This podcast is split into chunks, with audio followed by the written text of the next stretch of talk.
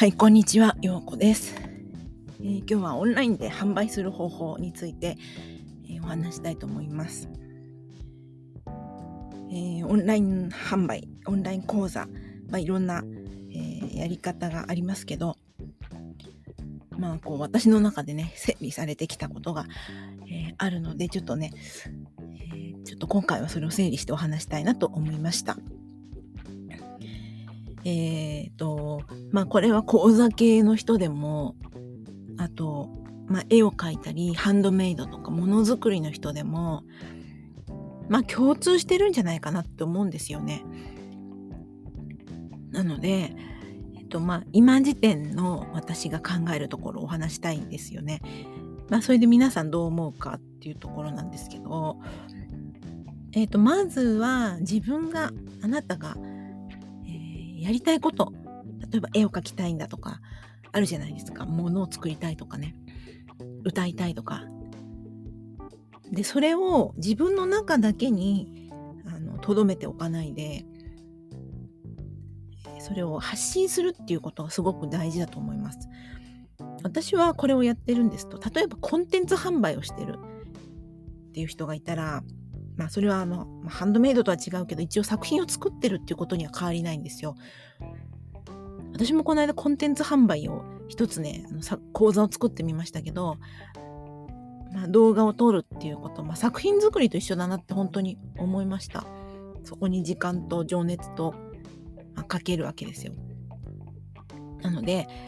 まあ、いろんなジャンルがあるけれども、まず自分が作りたいものを作っているんですけど、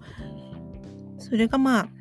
1個2個じゃなくてね、いろいろこう、試行錯誤したり、楽しくっていっぱい作ったり、溜まったりってことがあって、時間とともに増えると。で、まあ、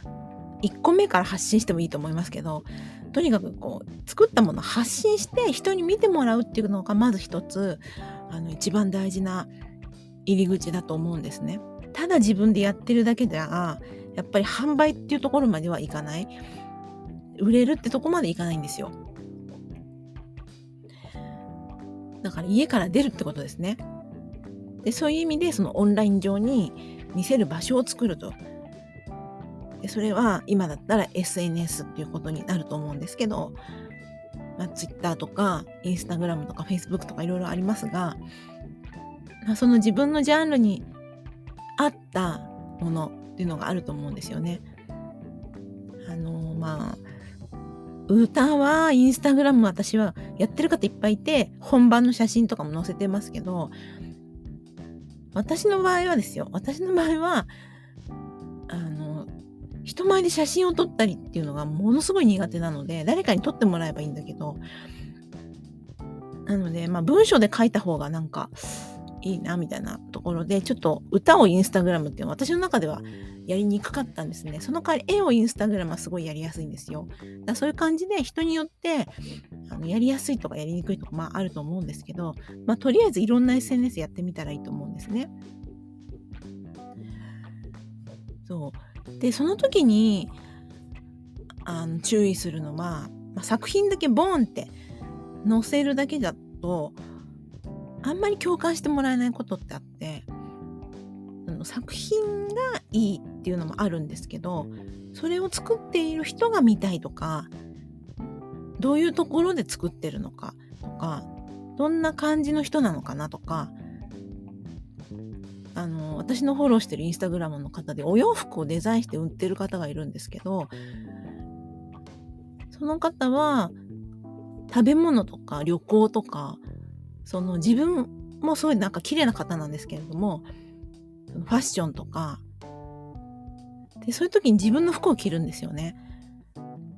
で、そうやって、あ、こういうふうにこう着こなすんだとか、で、その方にも興味を持ってもらう。そうやって綺麗なんだけど、実は男の子2人のままで、バス、なんか、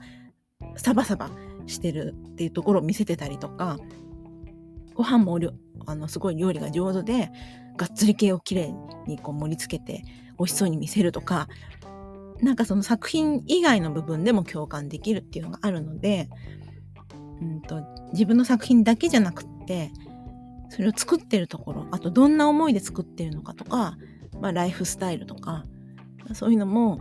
あの一つ助けになるんじゃないかなって思います。そして、えー、まあそれを見てる人ですよね。フォロワーさんが増えたらその方と交流を持つっていうのも次に、え、大事なことだと思うんですよ。でビジネス系だったら無料でセミナーとかお茶会に来てもらうってありますけど、まあ、作品系だったらそのライブで見てる人とあライブをして見てる人と交流するとかコメントし合うとかあと何でしょうね、DM もらったらちゃんとねお返事するとか、まあ、無料の何かやってもいいですしそういうオンラインお茶会みたいなねやってもいいですし何かそう直接交流するっていうことでさらに共感してもらえるっていうかもっと知りたいっていうふうになっていくと思うんですねファン化ファン化ですよねであとはその提供価格とか購入方法とかが分かるリンクっていうのは必ず貼っておいた方がいいと思うんですよ。なんか作品すごいいいなと思ってもなんかこれっていくらなのかなとかどうやって買うのかなとか手が出ないのかなとか皆さんいろいろ思うわけですからなんかパッと見てあここ押せばお店に飛ぶんだっていう風になってでそこで買えるなら買ってしまいたいみたいなその気持ちが高ぶった時に買うっていう人もいるから、ま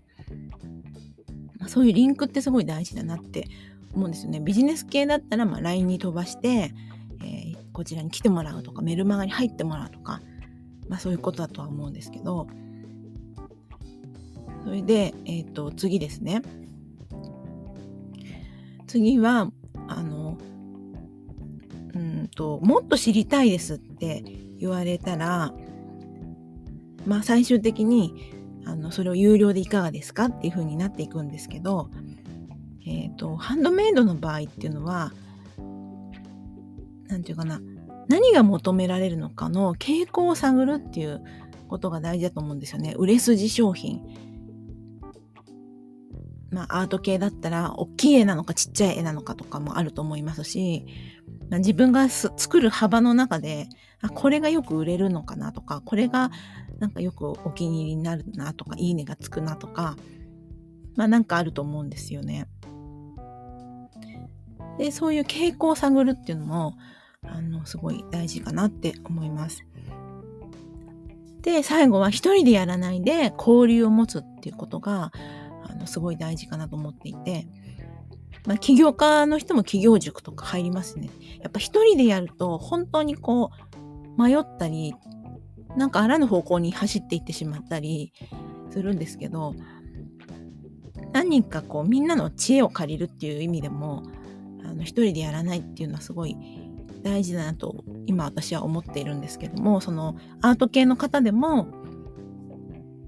交流を持つっていう意味では、まあ、例えばですけどなんとかメッセのハンドメイドフェスタとかに出すとかね。そうすると出したブースの隣の人と交流が持てたり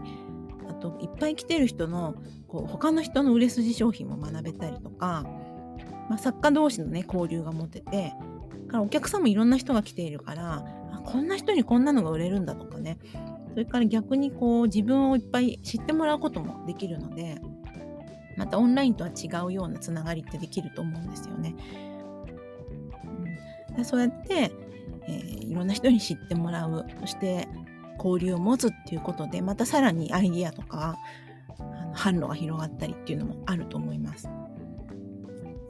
でうんなんかアーティストってやりたいことをあのやるんだみたいなねやっぱあると思うんですけどただそのそれがこう本当に私は人生哲学ここに込めるんだっていうのもあのすごく一方であっていいと思うけどもう全然それが売れませんが辛いんだったらばちょっとそれを横にずらしてどこに需要があるのかなっていうのを、考えてみるっていうのはすごい大事だと思っていて自分がやりたいことの隣に人が求めてくれるものっていうのもしあるならばちょっとそっちに寄せてみるとちょっと譲歩してみるっていうかな。別にそのやりたいことを捨てたわけではなくてやりたいこと後でやってもいいんだけどもしそれで売りたいんだったらちょっと需要っていうことを考える。それも大事なことかなって思ってます。というわけで今日は、えー、オンラインで販売する方法ということをお話ししました。